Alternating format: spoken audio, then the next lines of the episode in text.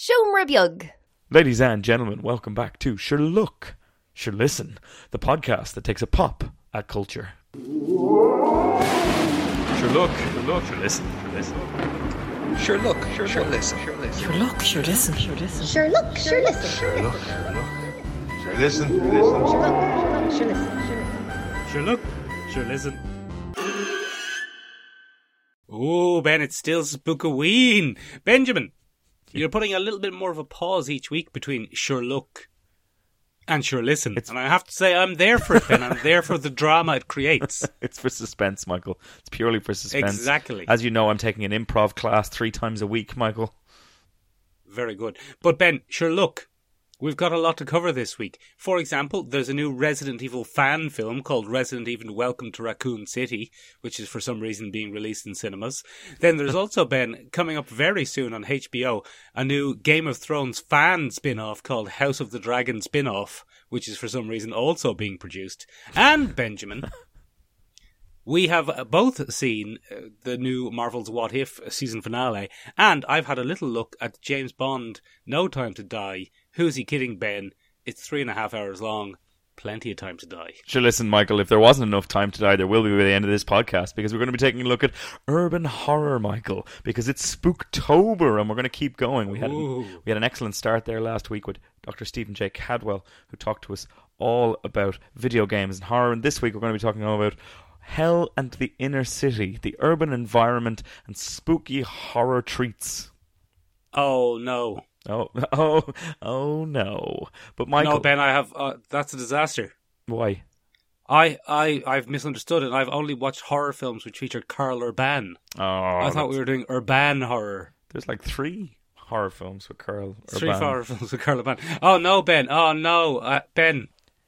I've misunderstood this week's topic, and I've only read urbane horrors from the likes of uh, James Joyce and what's his name? You know the fella on the rock who's always lounging. The lad, the lad on the rock who does be lounging. The lad on the rock, he's always lounging. Stephen Fry or whatever Oscar his name is. Wilde, Michael. That's the fella. Yeah, I've only read urbane horrors, Ben. That's what. oh no. That's what Michael says to tourists in Dublin City. Here, come here to me. Have you heard about the lad lounging on the rock? Have you? Go on. He's always lounging on the rock. He's made of all sorts of different kind of marble. Jesus Christ. Michael, Hello. speaking of Dr. Stephen J. Cadwell, last week we took a look at Resident Evil 1. Mm. And then the universe gave us a spanking, Michael, because after that episode, yes, it often does, because that episode was published, and then directly after it, about two days, came the trailer for Resident Evil Welcome to Raccoon City. Resident Evil, welcome to Raccoon City. Is that what it's called? welcome to welcome to Rackham City. Welcome, to, Rackham City, lads. Rackham Stackham City. Benjamin, Yeah. a little twist for you. It was the same day. It was about 20 minutes after we finished recording, as per protocol. I tell you what, Benjamin. Looks like a fan film. It's mad. It it's real choppy looking. It's a straight to DVD looking fucker. What's how's that getting into the cinema, Ben? Are we so bereft of things to see in the cinema that we're gonna we're gonna put that in? But, uh, you know what I want to know, Michael? Go on. What happened to Robbie Amell? Why is he in a straight to DVD series? It's going to cinemas, Ben. It's It going shouldn't. to cinemas. It shouldn't. Um, one of my favorite things about it, Ben, is the first comment under it on the YouTube uh, channel that it's posted on. It says they are so dedicated to recreating the original '90s experience, they've even included the shoddy acting and cheap '90s CGI. That's that's what I was thinking. I was like, is it an intentional little like nod to rubbish No. CGI? It's not. It's no, just crap, is no. it? It's just rubbish. It's just rubbish. The worst thing about it is, Ben, they've gone and they've done. Someone has said, "Hey guys, hey guys, you know I'm from America. I'm a studio exec, and what I want you guys to do is put more Resident Evils in it because people are complaining there's not enough Resident Evils in it. So they've got to put Resident Evils in it, Ben. But in an effort to harken back to the originals, they've done two and one. It, that's Res- it's Resident Evil two and Resident Evil one combined together into it seems one film. Uh, a domicile of of evil. kind so of. there's the house. There's Yes. the Resident Evil house. That's from Resident Evil one. Mhm. But all of the police station stuff and the Raccoon City stuff that's from Resident Evil two. ah. And um, it looks like we have Chris, who's from Resident Evil one. Okay. played by, for some reason, Robbie Amell. Is that Robbie Who- Amell? Is that who it is? That's that's Robbie Amell. He looks like he's playing Chris, Chris Redfield. He'll Okay. he'll punch a boulder in half, Ben. Not in this though. It doesn't seem. And No, I tell you what, augmented later on, does he? I, I not really. He just gets plot armor, and Oh, that's handy. you know he doesn't get powers. Anyway, Ben, Yeah. no better casting for a generic man from the nineties than generic man from the nineties Robbie Amell. It's a spectacular bit of casting. It's incredible. They just looked for the default character setting in real Yeah. life, and they found Robbie Amell. Robbie Amell, yeah, generically handsome man, Robbie Amell. Benjamin, he's from Resident Evil One. His sister Claire, who you'll recognise from having a red leather jacket and showing up on a motorbike, Yes. is from Resident Evil Two. Oh, controversial. And the main character, Jill, from Resident Evil 1. Jill Valentine. She's also a lady. Jill Valentine. She's also a lady. And she might be in it, or I can't tell if, if Hannah John Kamen is playing Jill Valentine or Rebecca, one of the other Stars team members. Okay. It's, it's all, it's a melange, Ben. It's just a melange of Resident Evil tropes, including your favourite moment. There's a zombie turning around and he's looking at me. That was Stephen J. Cadwell's favourite moment, but okay. Yeah, yeah, yeah, yeah. And the the other favorite moment of oh no, here's dogs. Oh no, here's dogs, which is not my Here's usual response. Normally it's like, oh No, no. yes. Yeah, Here's but they're evil dogs. dogs. They're Oh, evil, they're evil dogs, this dogs. time, Ben. Yeah, There's no such thing as evil dogs, Michael. There's just bad owners. No, I think in, in this case they're evil dogs because they've Oh, got the zombie virus. Yeah, Oh, that's no good. virus. No, no use at all. They're trying to Mm. kill you. They're gonna give you the zombie virus. I tell you what, though, Ben, I've no time for it. It looks ridiculous. I can't believe they've made it. it It's looks way too really late. bad. It's way too late, Ben. Um, yeah, I just don't think it's going to turn out very well. The acting doesn't look to be up to scratch. Hannah John Kamen is the surprising one for me. I, I don't know. Maybe she's not as high profile as I think she is, but it was weird to just see her in passing in like a couple of frames and for it not to be advertised that she's in it.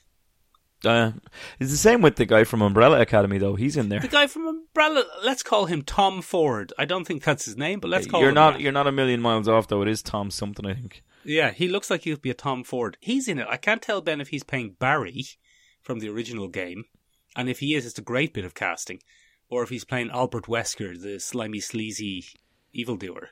Mm, maybe he's Wesker and Barry. Maybe Oh, Wesker Barry is a, a Wesker. clone of Barry in this case. Who's to It say, be Michael? Ben. Eh, I, not me, because I probably won't even see the damn thing. To be honest, I won't be seeing it, Michael. I've no interest. It looks, uh, it looks particularly notably silly. Um, which is funny because it comes after a franchise of notably silly Resident Evil films. Yes, but it's a very different type of silly. It doesn't. It's so fan film. Yeah, It's, it's, so fan fan film. The the lead. It seems to focus on Claire as the lead. Um, and I've never seen that actress before. It's 2021, Michael. It's you know it's 2021. It's it's time for the Claires the, the Claire Redfields of the world to exactly. step up and take their place at the head of the franchise. Well, Claire, you know, arguably has been at the head of the franchise quite a bit. Then it's time for Claire to stay exactly in her lane. Yes, yes. Stay in your lane, Claire. It's 2021. This isn't time for change. This is time for straight to DVD movies being released in the cinema for some reason. Yeah, because we just run out of content. They haven't been able to make enough movies due to the the global panini, and so They're like, they're like, is there? Uh, do we have any movies? And they're like, nah, no, there's no movies. We've got no movies left. And this is, surely Robbie Amell has done something to see if anything. Like they called him up and said, Robbie, are you doing any of your fan films with your cousin? And he says, No, I'm not doing any fan films with my cousin Stephen Amell, the more famous Amell brother. But cousin. have you ever heard of Resident Evil? That's exactly what happened. Yeah, no, that's precisely it, Michael. Precisely it. Um, Benjamin. Yes. Speaking of fan films that no one wanted, that no one wanted, Michael. yeah, why is House of the Dragon happening? Michael, who said to Matt Smith, "You look good in that wig"? He doesn't though. He looks a bit silly. Who gave him that advice, Michael? He looks a bit silly, Ben. He's I don't like his little wig. No, it's very silly. Ben, Yes, can you do me a favor, please? yes, I can. Yeah. Can you name me one good prequel series? Or um, Please, Ben. Please just name me one good prequel series. Michael and Benjamin's podcast. Oh no, that wasn't a prequel. That was just the original Ben. That was dreadful though. The audio quality, shocking, appalling. Benjamin, a lot more Yes. racist as well. Benjamin, Better Yeah. Call Saul, maybe, Better Call Saul, maybe. But that's not really a prequel series, is it? Oh, they just did their own thing, and they were like, "Oh yeah, do you remember how he he has to do a whole other storyline?" Oh yeah. I think they've spent all their goodwill, though, Michael. I think this is a very poor choice. Um, Mm. I think a lot of people are going to be like, "Why would I go back to Game of Thrones, the show that broke my heart into a thousand tiny pieces?" Yeah, because all they're going to do is spend seven seasons building something up slowly and then fuck it. Yeah, yeah. So I, I'm going to invest. I'm going to, you know, some friends will become enemies, some enemies will become friends. I, I will be on that roller coaster of emotion. I will choose the characters to whom I will stand eternally. I will fall in love with various people, only to have them disappear from the show without a trace. And uh, uh, Mm. what's what's the point in all that? Also, Benjamin. Matt Smith looks very silly in a wig. Yes. He's got a funny wig on. Benjamin, the Song of Ice and Fire board game apparently is very good. It's a it's a little miniature war game Oh. that is very popular and ever growing in popularity on YouTube at least. So maybe that is where the legacy of H.R.R.G. Geiger Martin will go. Ah, yeah. H H H H R G R G Geiger Martin, uh, great lad. A bit slow on the L Great writing. Yeah, yeah. Um, Also very Swiss. Everything was a penis. everything. Absolutely everything. We're mixing Absolutely up two legends of the uh, fantasy world and sci-fi world, but that's okay. That's okay, Michael. Uh, we've mixed them up. I was thinking of the guy from Game of Thrones Yes. and you. Ah, you got me. I got you. I Um, got you. Benjamin. Well played. Yes. Yes, all joking aside, though, I don't care. I don't think about House of anybody does. I think I think the the other great mistake here, Michael, is that they're basing it on the Targaryen bloodline, and everybody kind of went off Targaryens after Emilia Clarke. They were just like, Meh. Yeah, it's like, oh no, I wish I hadn't named my bloody daughter Daenerys. that was a bit of a mistake.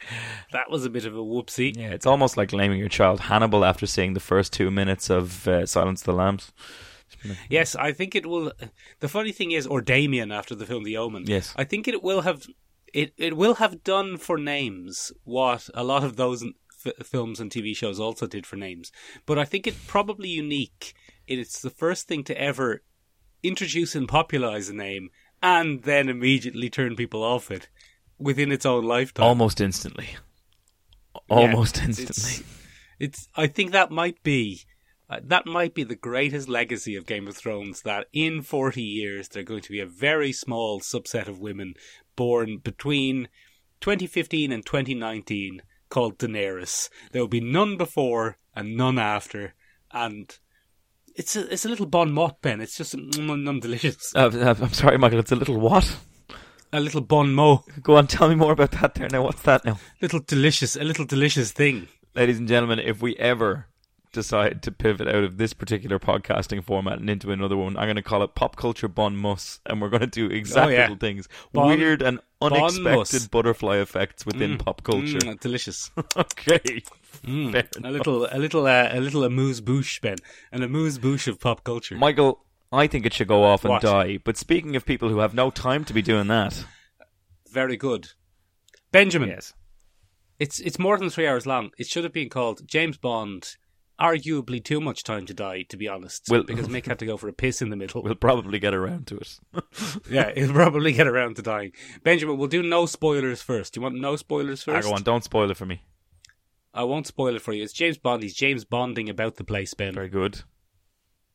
He's uh he's on he's on one last mission for the Queen or whatever. Classic. Yeah, he's going to Cuba, Ben, and Ana de Armas is there. And Ana de Armas was much less famous three years ago when this was filmed, so she's only in it a little bit. Was it three years ago that it was filmed, Michael? At least, yeah, at least. This is this has been sitting on the shelf for a long time. Um, That's insane. so yeah, Ana de Armas. They're really pushing Ana de Armas in the in the um, marketing, obviously. Uh, yeah, because it's Anna But de Armas.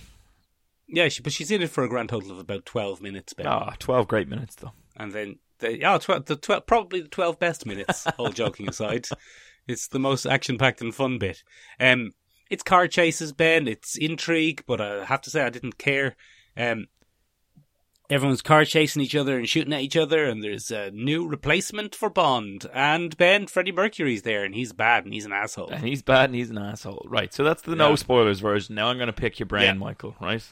right now I'm going to pick your brain and we're going to do full spoilers, ladies and gentlemen. Do full spoilers for the film James Bond: No Time to Die, which has been out for a couple of weeks, I think, in most of the world. So if you don't want spoilers for a James Yeah. Bond, off you go and take a dip in a pond. Oh, that's great. Yes. Uh, or just follow the time codes to the next section. That is probably a more practical solution to the issue. Mm. Mm. So Michael, come here to me. Come here to me now. I'm here. Why is Freddie Yes, Mercury on the huff? Cause Ben Spectre, no Spectre. Ah, yeah. Not a They're like grand bunch of lads. No, they're the worst bunch of lads. So Spectre Ben, they poisoned his family. Oh, what dicks. They killed all his family, Ben, and they poisoned everyone, including him. Oh, no. Yeah, so he's like, "Hello, it's me, Freddie Mercury. Um, I want to kill everyone in Spectre. What do you think of that, James Bond?" And James Bond is like, "Well, bloody hell, that's actually, you know what? I, I'm not really that opposed to that, to be honest." Yeah, and then well- Freddie uh, Mercury says, "And then everyone else." And James Bond says, "Well, okay, I'm less inclined towards that. To be fair, let's have a fight." That's like Yeah. your mate when they're like, they they organize like a nice pre-drinks in a pub, Michael, and Mm. then but they want to go and do like laser tag afterwards. You're like, oh, I think I'll just go. Oh, for the that drinks. sounds like great fun. That sounds like great fun, Ben. I have to say, yeah. I'm with the evil Freddie Mercury on so that you're one. you're the Freddie Mercury in that case, and I'm Yeah. I'm I, I'll go for the meal. I'm not gonna probably not gonna stick around for the for the laser tag. Probably not. So Freddie do that. Mercury's there, Ben. He's making a funny face and he's going, "We have to poison everybody because my family's dead. villain. What do you think of that?" And James Bond says, "Oh, I'll give you a kick." And that's pretty much the story. That's the film. Okay, That's the film. Three hours of running around to solve that problem. that sounds And- fascinating. James Bond is in love with a lady. Oh, Lea good for Seydoux. him. Yeah, yeah, he's in love with a lady, Ben. And there's uh, James Bond stuff. There's cars, and there's one gadget, and there's Q, and there's M, and there's Moneypenny, and there's a new lady secret agent, and oh, it's all sorts of James Bond stuff. Ben, Yes. no great James Bond fan am I at the best of times. Anyway, I have seen them all. I could not tell you what happened in the last one. Uh, Christoph Waltz acts Christoph Waltzy and What was the last one even called? Spectre. Was it called Spectre? Leia Conveniently, Seydoux was apparently in that. I don't remember her she being in it. was. Uh, yeah, Um, she's a very important character in this one, much more important than Anna, than Ana de Armas. that's a shame. Why? Because I'd be more inclined to watch the James Bond film if Ana de Armas was in it for longer. Well, we don't want to hear about that, Ben. We don't want to hear about what whether you prefer the French or the Afro Caribbeans. Huh? Oh no, she's not. no, she's uh, What? She's from Cuba. She's from Cuba, isn't she? what? He he's in he's in the Bahamas uh, for a lot of it. That's why. That's why that slipped into my head. Um, Uh, Yeah, today you- on the Still Racist podcast. that wasn't racist. I just got mixed up about places. Um, he travels all around the world, Ben. He's doing he's hopping from place to place, and he's punching baddies. It's it's it's. Oh, I mean, I wish I had something more interesting and engaging to say about it. I just I, I didn't. I wasn't madly interested or engaged by it. It was it was fine. It was it was a bit long, and um, Daniel Craig looked a bit bored, to be honest, a lot of the time, and he was like, "Oh, can't wait for this to be over." And yeah, now it's over. That's the interesting thing about Daniel Craig, right? He constantly Yeah. like, oh, this is my last one. This is my last one. This is my last. Mhm. Can't turn down that paycheck though. So much money, Ben. Can't, so much money, Michael. And then he can go and he can do funny southern accents and go, ah, I'm going to solve this murder With Anna de with Ana de Armas. Yeah, I wonder if she did it. That's my southern Um, accent. very good. You almost nailed it there, Michael. Come here to me. Come Thank here to me, Michael. The, Yes. the lady spy that's causing so much controversy. The Yeah. the female James Bond, the woman that every newspaper in England wants to be the next James Bond. What's what's Well- the story there? Well, she's not James Bond, Ben. She's the next 007. Right, yeah, still But she thing. has a name. Her name is Nomi, and she's a secret agent. And depending on where you lie politically, Ben, on the YouTube slash Reddit slash Twitter slash Tumblr um, spectrum, mm-hmm. Or Spectre, if you want. Mhm, Spectrum. Um, people were either delighted or appalled that there was going to be a black lady replacing James Bond as the new James Bond, and she very much isn't replacing James Bond as the new James Bond. She's a she's a special agent on Her Majesty's Secret Service, and the way the trailer sets it up to be like she's going to one up James Bond at every stage because she's the future and she's modern and she's a, a lady and she's got all everything under control. Nothing like that at all. Didn't Um, really think there would be. No, she's a bit well, well though.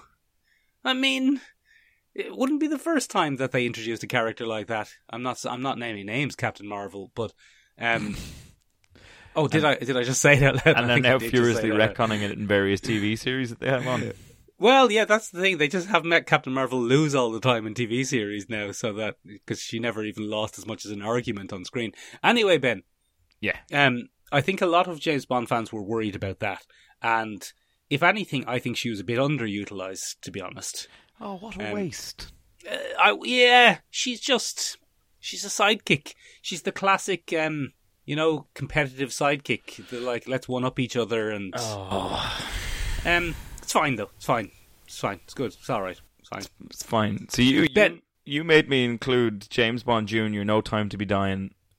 Well, I had to watch it for three hours, Ben. Plenty of time to die. Too much time to die, probably. Too much time to die, Michael. It's fine. No great James Bond fan am I, Ben, so I don't have a lot to say about it, to be honest. So maybe we shouldn't have included it. Maybe we should just move on, Ben, and think to ourselves, what if we hadn't just spent 10 minutes talking about James Bond?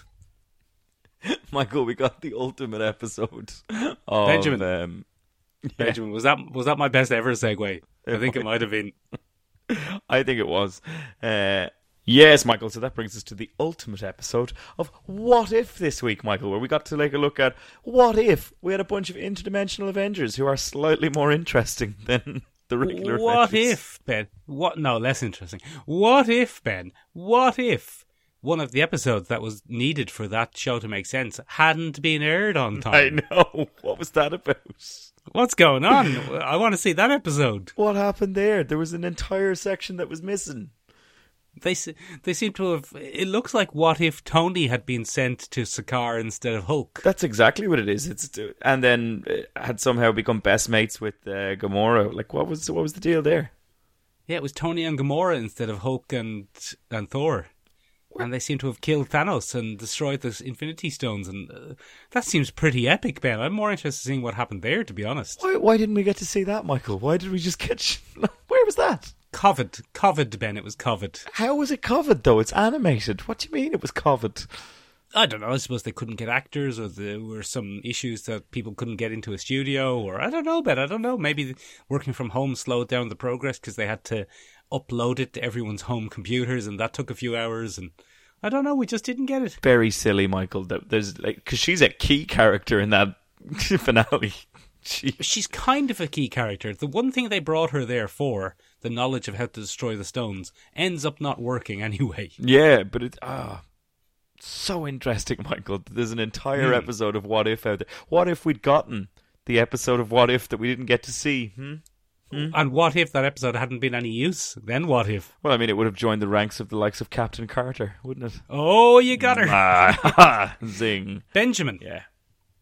My favorite thing about this episode of What If was it was what if Doctor Strange fought Ultron with all the Infinity Stones, and some of his mates were there in a kind of supporting role. Wh- wh- What was that about, Michael? What what was the thing of? Do you know who's better than everybody? Stephen Doctor Strange. Doctor Strange. Doctor Strange, if he's evil, Where has this unearned sense of just? Do you know who'd beat everybody? Doctor Strange come from?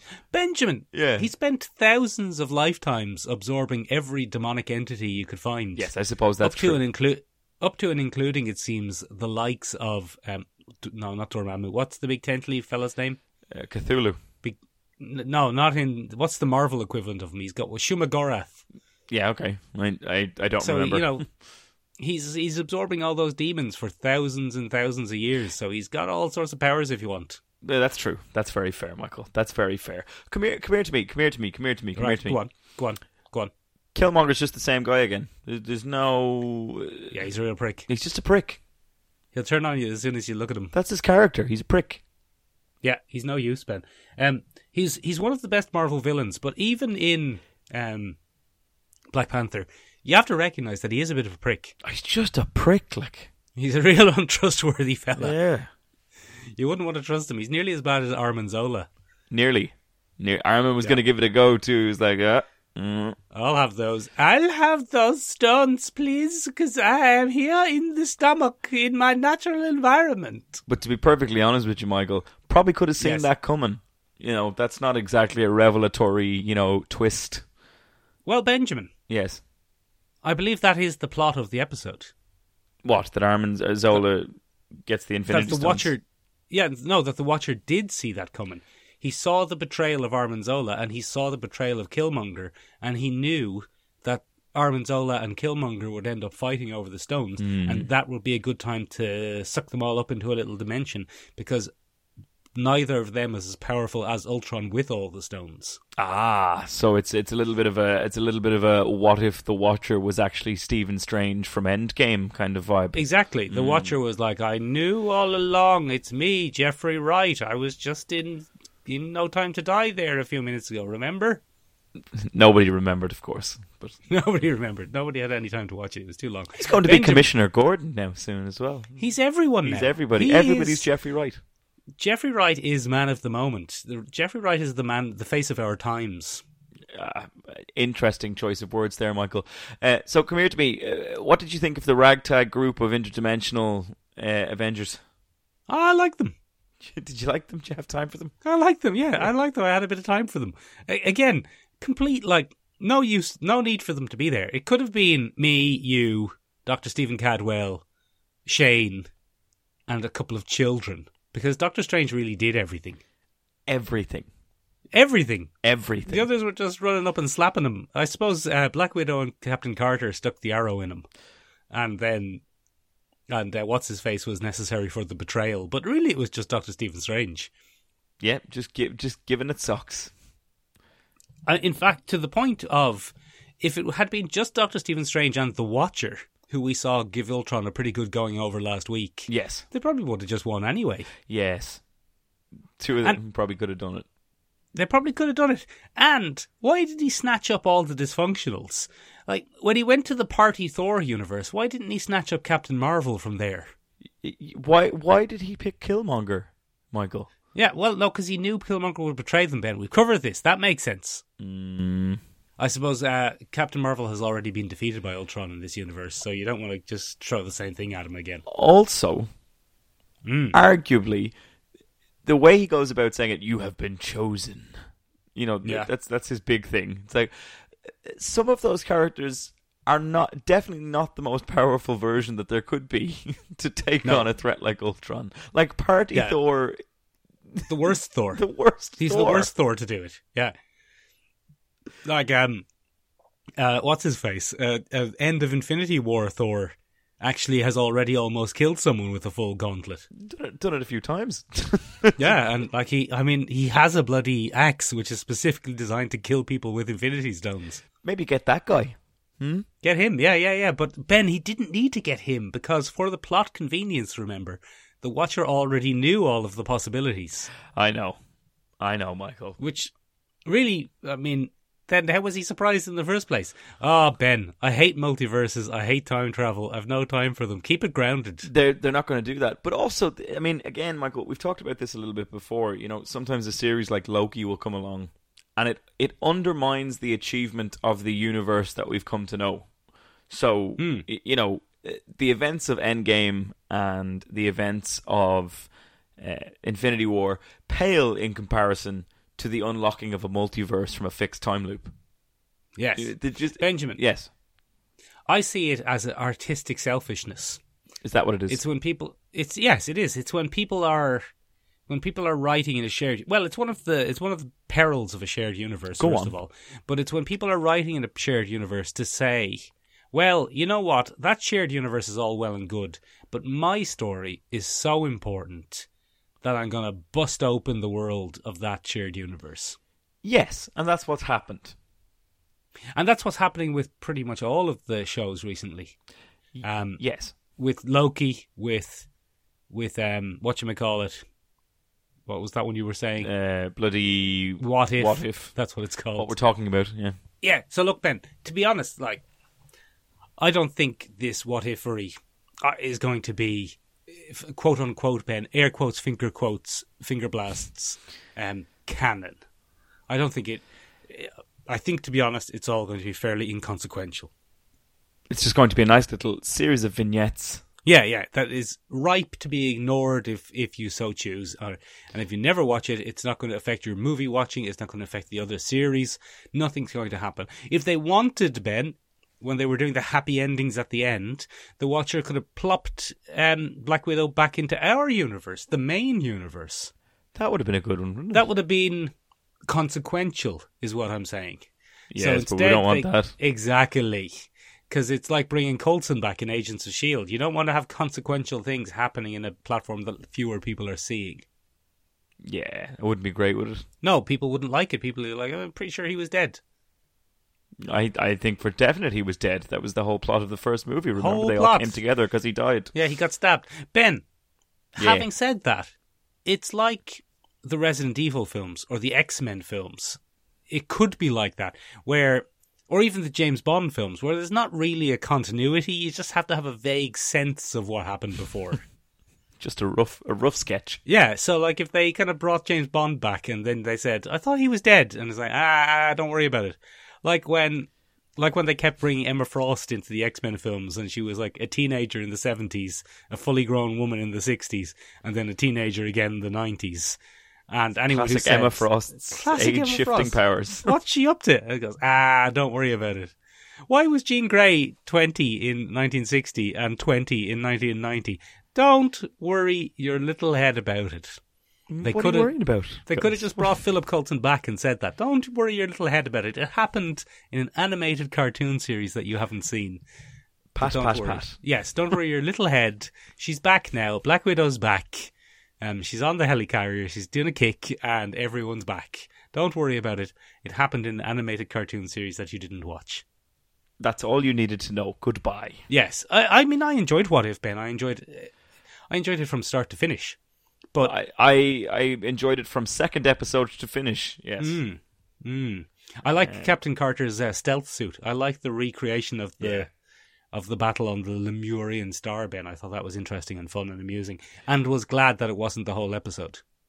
I think the final episode of I, I thoroughly enjoyed Interdimensional Avengers kicking Interdimensional Ultron's butt. They kept kicking Um, him in the head. Ben They just ga- they, they they gave him no reprieve, Michael. They just gave him a whooping. they were throwing bricks at his head. They were throwing hammers at his head. Two different shields.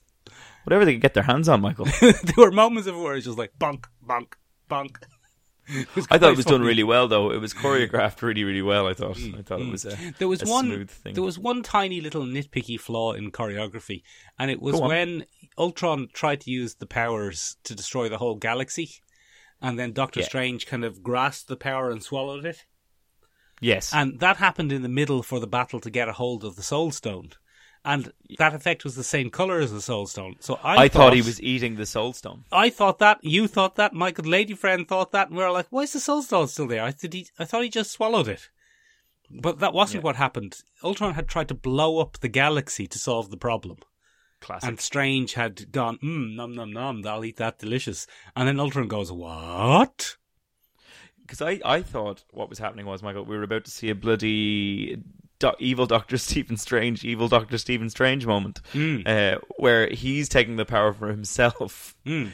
Um, I thought, I thought perhaps Michael that Killmonger was a red herring to make us go, oh, Killmonger's going to fuck up some stuff, and it's like, no, it was Stephen Strange all along. Yeah.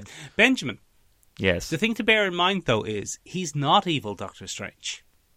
he's just Doctor Strange. He's well, he's Doctor Strange, but if you remember, the whole denouement of that episode was the fact he had to reabsorb his good side. Oh, I forgot about that, Michael. So he's kind of like balanced Doctor Strange. oh, boo. Yeah, yeah, yeah, yeah, yeah. He did kill Clokey though, so fuck that guy. Fuck, fuck that guy. Yeah, no, R.I.P. Clokey. Yeah, poor old Clokey, my favorite character. Yeah. Oh man. Speaking of absolutely horrific events, Michael, that we may never recover from. Hey, hey, Hey. I do the smooth segues around here. it's Spooktober here on Sure Look, Sure Listen, the podcast that takes a pop of culture, Michael. Uh, and what we're doing is we're taking a look at a, a few different little horror episodes just to sink our teeth into pre October 31st, Michael. Ooh, Benjamin. The spookiest thing that's happened this week is the number of technical difficulties we've had. It's, we're, we're currently resting at three. Um, keen-eared listeners will be able to hear the actual death of enthusiasm in voices as various stages come along. So no good, Ben. I think we're haunted. I think we're haunted by gremlins or possibly some sort of ghosts. The decline of a podcast in three acts. Um, just, just a little glimpse behind the curtain for everyone. This is the third time we've had to start recording and re resynchronize this because we're just we're not having a good we're not having a good day. So if we seem less enthusiastic, you know why. it's depression. Um, so, uh, in general, yeah, stuff like that can catch us off guard sometimes, Michael. We don't mean it to. Ah, Ben, look, don't mean it to. we're only human, like the producers of Marvel's What If. They missed a whole episode. At least we'll get are. this out. Now, uh, Michael, Michael, come here to me. Yes, come on, I'm listening. Come here to me. I'm listening. Do you ever find yourself on the commute to work, Mm. right? Yeah. Do you ever find yourself thinking, oh, Jesus, do you know what? I feel like I'm being corrupted internally by the steel and concrete structures around me. No, Ben, I live in the suburbs of Dublin. It's very leafy and green. And Dublin itself, although an urban city, is quite low rise and green. Michael, Yes. have you ever found yourself with a co-host who's trying to make an interesting segue and you just feel like, no, I'm going to fuck with his day? Yeah, yeah, yeah, all the time. Just there Yeah, a few yeah. minutes ago, I just did it. Um, well, Michael, come here to me. Have you ever taken a trip over to old London town? I've been in London town, mate. Yes, you have. And Michael, have you ever found yourself on the tube there? Oh, so grim, Ben. It feels like it's entering into my very soul. Yes, it feels like it's it's replacing your arteries with bloody tube lines, Michael, and you might go a bit crazy and kill everybody. Mm. Um, no, of course we wouldn't actually do that, Michael. That'll get us on a watch list. But um, in that particular case, Michael, you've probably experienced a supreme moment of urban horror. Oh, I thought we were talking about urbane horror. I, we've we've been recording this for so long, Ben. I forgot if I've already made that joke. Did I make that joke You- earlier? Yeah, you've made that joke earlier, Ah, Michael, but that's okay. okay. Okay. That's okay. Urbane That's okay. horror. Um, Michael, this week we're taking a look at Hell and the Inner City, urban horror from the 1990s onwards, with a little look at its Oh. roots. Benjamin, Mm. I've made a Yes. terrible mistake. I only watched horror films featuring the actor Karl Urban. Yes, what an original and witty joke that we've not heard before. What a nice little urbane bon mot. Oh, Jesus Christ. Uh, so, Michael, uh, what we're taking a look at is really the way in which the inner city influences certain narratives around horror, and how that wasn't a very common thing, but has slowly crept its way into the mainstream, Michael. Pro- probably because, Ben, in the olden days, there was no such thing as an inner city, really. Yes, I suppose it's a rather new, modern, and shiny concept. When does Hmm. that come from? Uh, so, Michael, the earliest examples of this are a classic over over there in London town, Michael, Mm. Oh, mate. which is a very correct choice of words. Um, we had narratives that would come out in the Victorian era in the old penny dreadfuls, Michael. Yes. And generally speaking, a lot of those penny dreadfuls would reflect social woes of the time or social fears of the time. They try and capture it in there, Michael. There were the classic racist ones, like a Dracula and the Mummy or the Beetle. Sorry, the Beetle, not Right. the Mummy. Go on. Uh, and that would have, uh, you know, a foreign influence coming into the city and corrupting the city, Michael. It would Oh. be terrible and awful and spooky and scary. And oh no, look at those foreigners. They're coming to ruin my lovely London town. Right.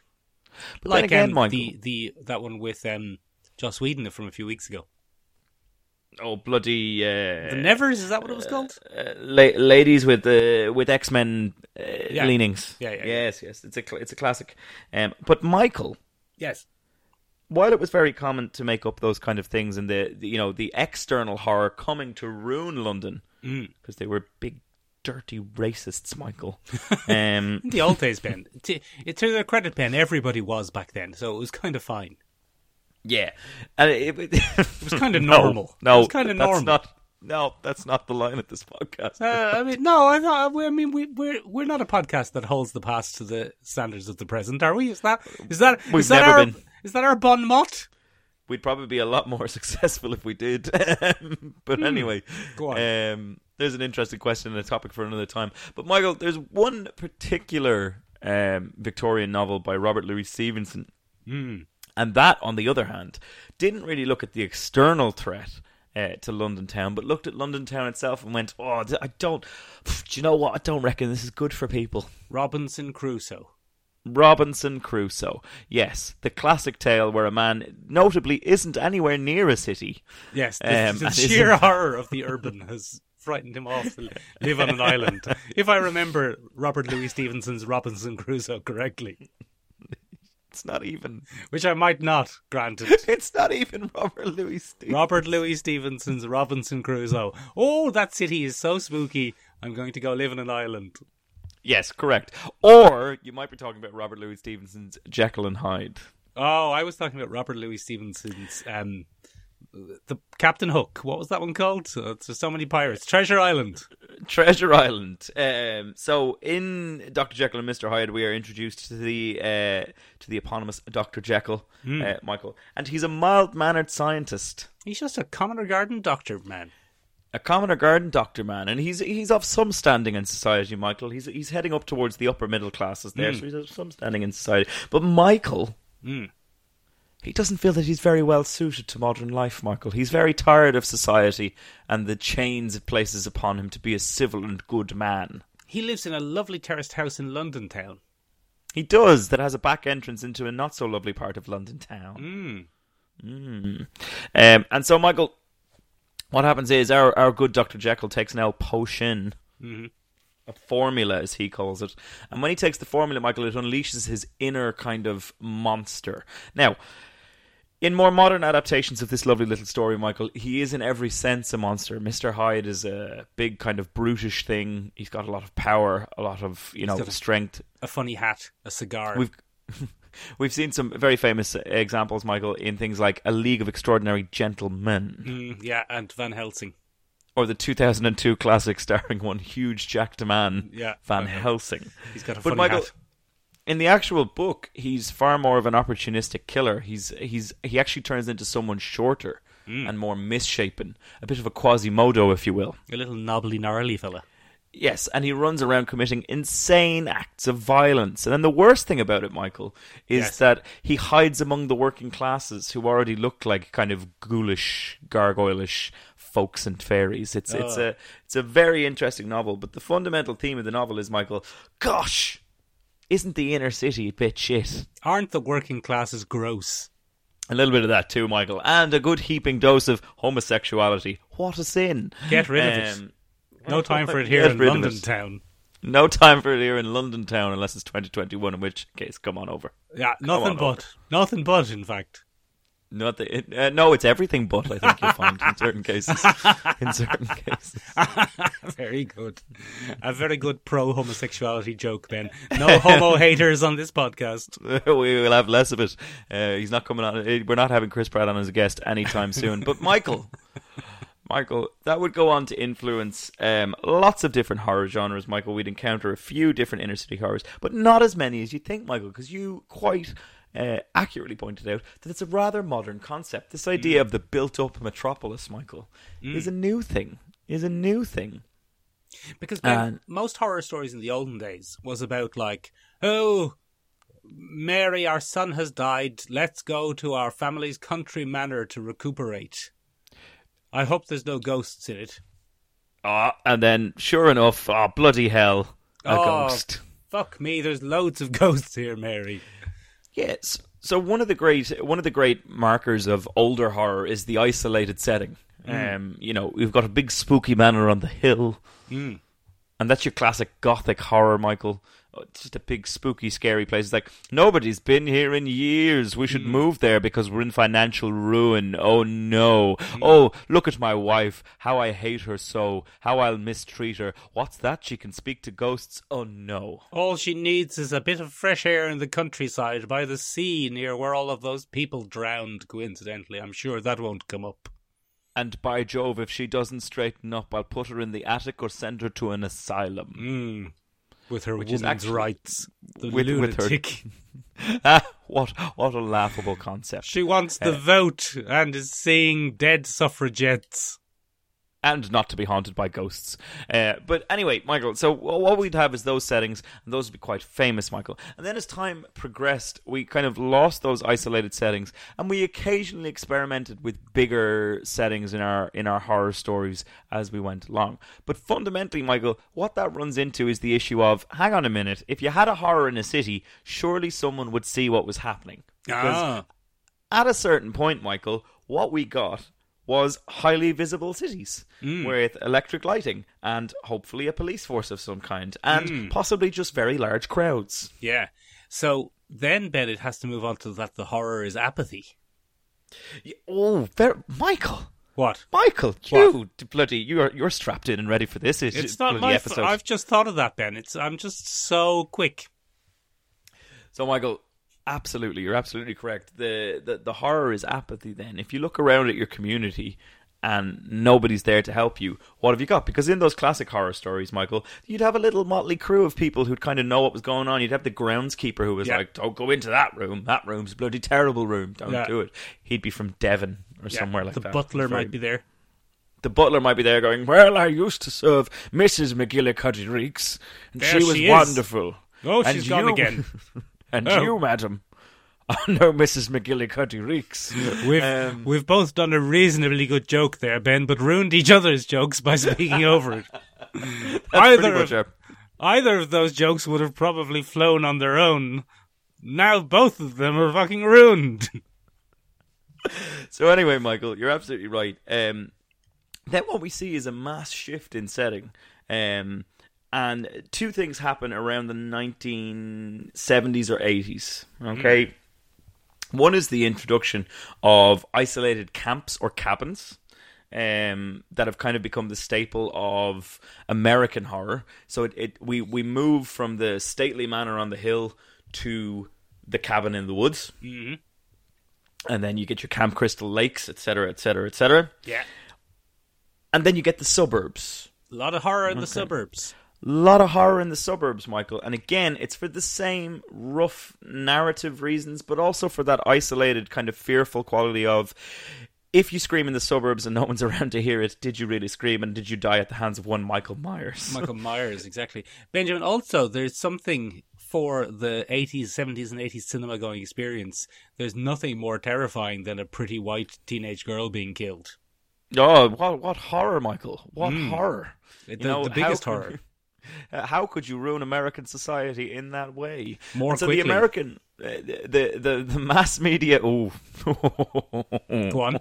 Go on. Topical. You got that there. Good man. Go on. Go Um, so what happens is, Michael, the the mass horror experience moves to the suburbs or moves to a cabin, but Yes. during that massive, massive exodus of people Mm. from the cities Yeah. To the suburbs, and that's where the setting moves. That doesn't mean that the suburb or that the city stops existing, Michael. No, it's even more spooky, if anything. It's even more spooky, if anything. And what might happen, Michael, is you might begin to see abandoned things like social housing or projects or something like that. And if a black boy dies in the projects and no one's around to care, does that mean that apathy is the true villain of all 90s horror? Or is it Tony Todd? Or is it Tony Todd? Excellent question there, Michael. So, um, if we started out with things like Dr. Jekyll and Mr. Hyde in the inner city, then the spiritual successor to those um, is the kind of late 80s, early 90s black horror kind of oeuvre. Yes. So there's Benjamin. A, go on. But Chicago in the 90s is so different from London in the 1800s. I, I find it hard to reconcile them as extensions of the same genre. Do you? In a, in a sense, maybe though I'm I'm facing that now and thinking, if we looked back on it in hundred years, a city is a city is a city. Um, if you take away the historical differences, maybe maybe I'm wrong, but I mean, is London horror about slums? I suppose it is a bit, isn't it? It is. Yeah, Yeah. no, it, it it absolutely is. I mean, especially Dr. Jekyll and Mr. Hyde. You you hit it on it there. Aren't the working classes awful? And that's the point. Oh, so knobbly.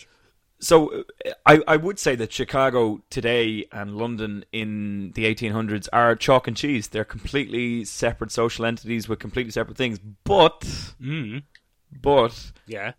they do have working classes just in a very different setting. And fundamentally, the prey of the the villain or the monster or the supernatural entity in these tales is the working classes. They're the ones who ultimately suffer at the hands of this thing. So you hit the nail on the head there, Michael, when you said uh, Candyman.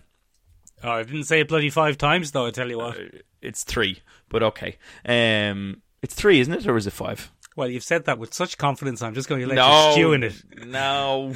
As we say, Ben, earlier, the, the, the, the- I'm just going to let you stew there. Uh, you keep going, and I'll, I'll tell you at the end who was right.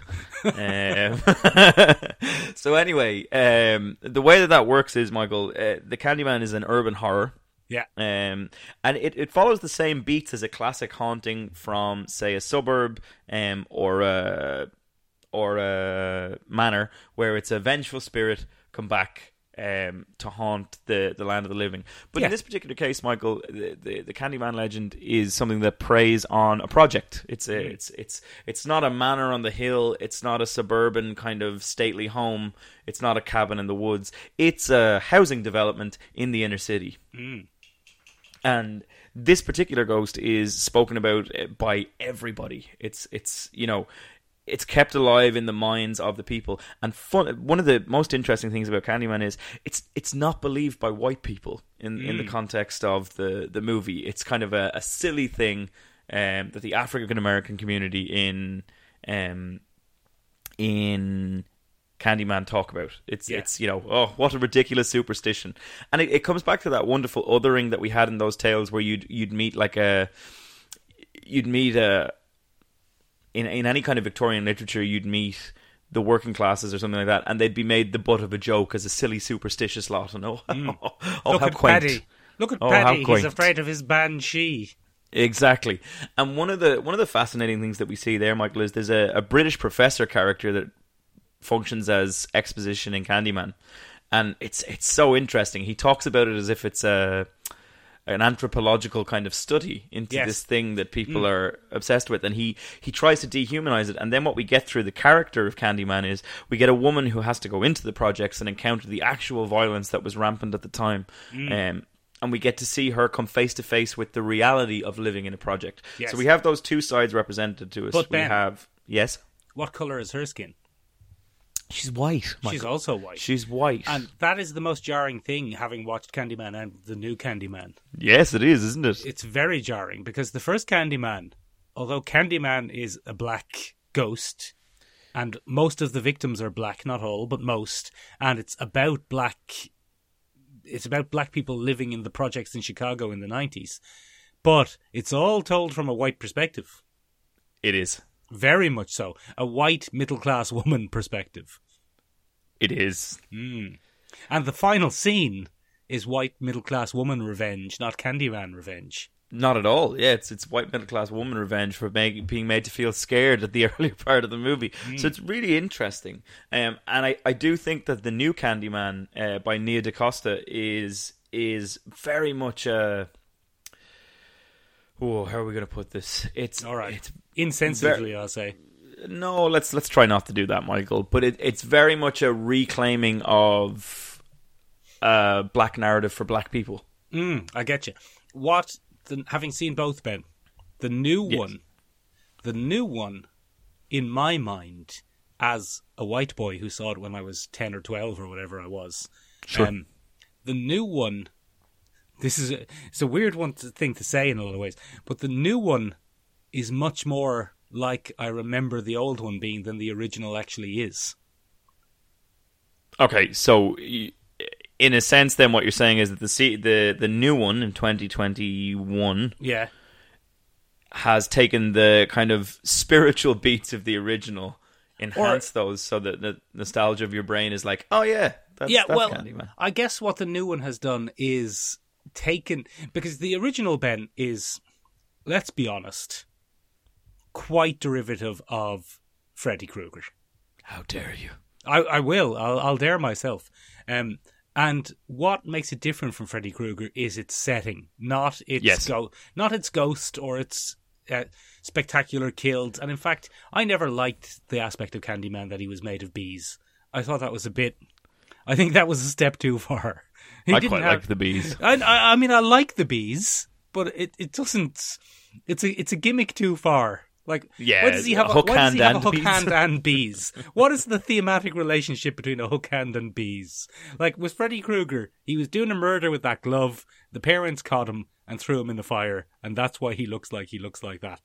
But with with Candyman, he was doing a murder with a hook, and the parents caught him.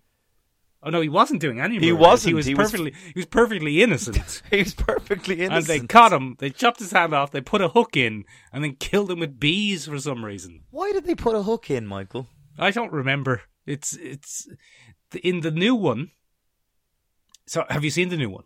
I haven't seen the new one, but you can do spoilers. Then okay, I'm going to do spoilers for the new one. In the new Candyman, Ben, it's all about Yes. Candyman actually being a legacy or a hive of wronged black men who are killed through various injustices. So Oh, I there's like the that. original Candyman, the one who looks like Tony Todd, and he was the son of a slave um, who fell in love with a, a white lady. Oh, uh, and that was no use, Ben. So he was lynched. But then, basically, the the plot of the new one is that um, there's a guy and he's trying to bring Candyman back, Ben, and he's trying to bring Candyman back instead of as like a ghost of black shame that kills black people. He's Yes. trying to bring him back as an avenger, a, a, an avenger of the wronged black people. oh. So we're going to go right into the ending, Ben. Do you want to Okay. go right into the ending? Go on, you you go In- right on in there. in the ending of Candyman, the new Candyman, Ben, the the guy who's been setting the whole thing up, the guy who's obsessed with the kind of Candyman mythology, Mhm. he sets up our previously up to this point main character, and essentially kills him, chops off his hand, puts a hook What? on his hand, gives him the Candyman coat, and then Ben the police arrive and assume he's been doing all the killings and shoot him, and then be- he's kind of absorbed into the Candyman being, and he becomes an aspect of Candyman. And uh, yeah, yeah, and all the cops are white Ben because Chicago, and um, his his lady friend is being arrested for being involved in all of this, and she looks into the wing mirror, the the rearview mirror of the car, Ben, and she says Candyman either three or five times, and her boyfriend is he her boyfriend? I think he was. Um, shows up as Candyman and kills all the white cops who are Oh. shooting innocent unarmed black men. I like it. Do you want a bit of social commentary in your films, Ben? Well, there you go. Boom. And then Um, guess what happens, Ben? He disappears. No, bees come and he turns into Tony Todd. Oh, good. That's excellent. well, that's what we wanted, isn't it? That's what we wanted. Yeah, that's Tony what we wanted. Did you know, Michael, that Nia DaCosta, the director of uh, bloody Candyman 2 or Candyman 2021, because there are Yes. technically sequels to Candyman, Yeah, they're no use. they're no use. She is directing the new Captain Marvel sequel. Oh, good. Nia DaCosta's the, the director of that, so that'll be interesting. Uh, anyway, sorry to move on from there. So, Michael, what we see there is is as as you said, it's a wonderful kind of social commentary on occasion, but th- that's a good example of. I suppose black exploitation in the '90s, and what I mean by black exploitation is um, exploiting kind of black fears, black reputations, black stereotypes in the '90s for horror and what we see now in 2021, which is reclaiming those kind of twisted narratives and trying to make them into, I suppose, a, a cultural horror. So, so as opposed to Candyman being a predatory spirit that will kill indiscriminately if you say his name three times, it's uh, an embodiment, or five times depending on which one it is.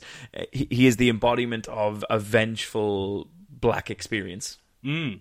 So that's pretty interesting. Mm. But Michael, this is a, a really tragic thing that kind of happened in the early 90s where a lot of people attempted to make cultural commentary through black experience. One of the other examples in that genre is Tales from the Hood, um, which is a little anthology kind of mini clip series about how the black community was destroying itself through systemic kind of policy changes and things like that and endemic violence and police corruption and things like that. And that's a pretty interesting little series. But unfortunately, what's happened for a lot of these, as you pointed out, Michael, they're no good, the sequels, quite often. Yeah, they usually they usually miss the point a bit. Exactly, because what's happened is they've picked up the story and they've assumed that people find this scary because of urban crime, or people find this scary because of black on black violence, or people find this scary because of this, that, these, or those, and then they take the wrong aspect in each case and kind of build it up. And then what you get is films that border on racistly stereotypical. So uh, one of the I'm, I'm going to read you off a list of Oh. this happened in the 2000s. I'm going to read you off a list of black horror movies in the 2000s, right? Okay. So what we got, we went from. Oh. Don't Let me read them in the nineties. I'm worried about Okay, these are these are black starred and black focused films in the 1990s, right? To Sleep with Anger, fair enough, nothing too big there. Candyman in 1992, um, Tales from the Hood, Vampire in Brooklyn, Spawn and Blade. Those are theoretically some of our 90s horror based things. Spawn and Blade being a little bit out of place, so on and so forth. They're action comic book movies. They're not horrors. Okay, but then Michael, in 2000, after the success of a lot of these 90s films starring Yes. black horror, we got films like Leprechaun in the Hood, Yes, no use. S- Street Tales of Terror, Oh, that sounds interesting. Bones. Oh, with uh, Emily Deschanel. No, with Snoop Doggy Dogg. um, Hood Rat, Okay. Urban Evil, A Trilogy of Fear. Oh, we should have watched that. And now we start to get really bad. Snoop Dogg's Hood of Horror. Okay, right. Zombies with a Z, because nothing says urban like Street, replacing your S's with Z's. Vampires with I Y A Z at the Oh, yeah. end, which is just wholesale. Bloods versus Wolves in Oh, that's 2006. Bloods and the Crips, yeah. Crypts with a Z in 2002. Very clever. Like the Crips. Vamps with a Z in 2004. I see where you're going with this, Ben.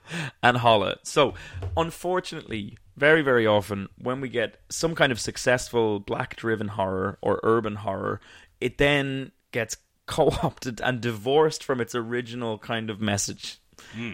And then we get just then we get gangs taking on vampires or gangs taking on zombies or whatever you want and it it's ah, it gets pretty messy michael but luckily Yes, go on. the the core of urban horror has never really gone away and so what we get as we move forward in time we, we get a lot more modern attempts michael um recently and candyman 2 being the vanguard of that it's it's kind of you know it's or i keep calling it candyman 2 but candyman 2021 is very much in keeping with the true spirit of what was intended with Candyman originally. The urban legend element of it, the you know the black experience, the the lynching, all that kind of thing. It's it's it's all there in Candyman two again, and it repeats. Um, It's not Candyman uh, 2. I keep say, I keep saying Candyman two. I'm very very sorry. I mean Candyman 2021. Um, and what we get is that. But what happens is, Michael, we do get other real attempts at that, and one of them is the the kind of I suppose if you wanted to call it the British black experience, which is Attack the Block, which is another That's a kind great of film, Ben. horror. It's a great film, Michael. It's a great I- film. Again, though, it's another one where the the uh, the the kind of introductory character or point of view character is a white middle class woman.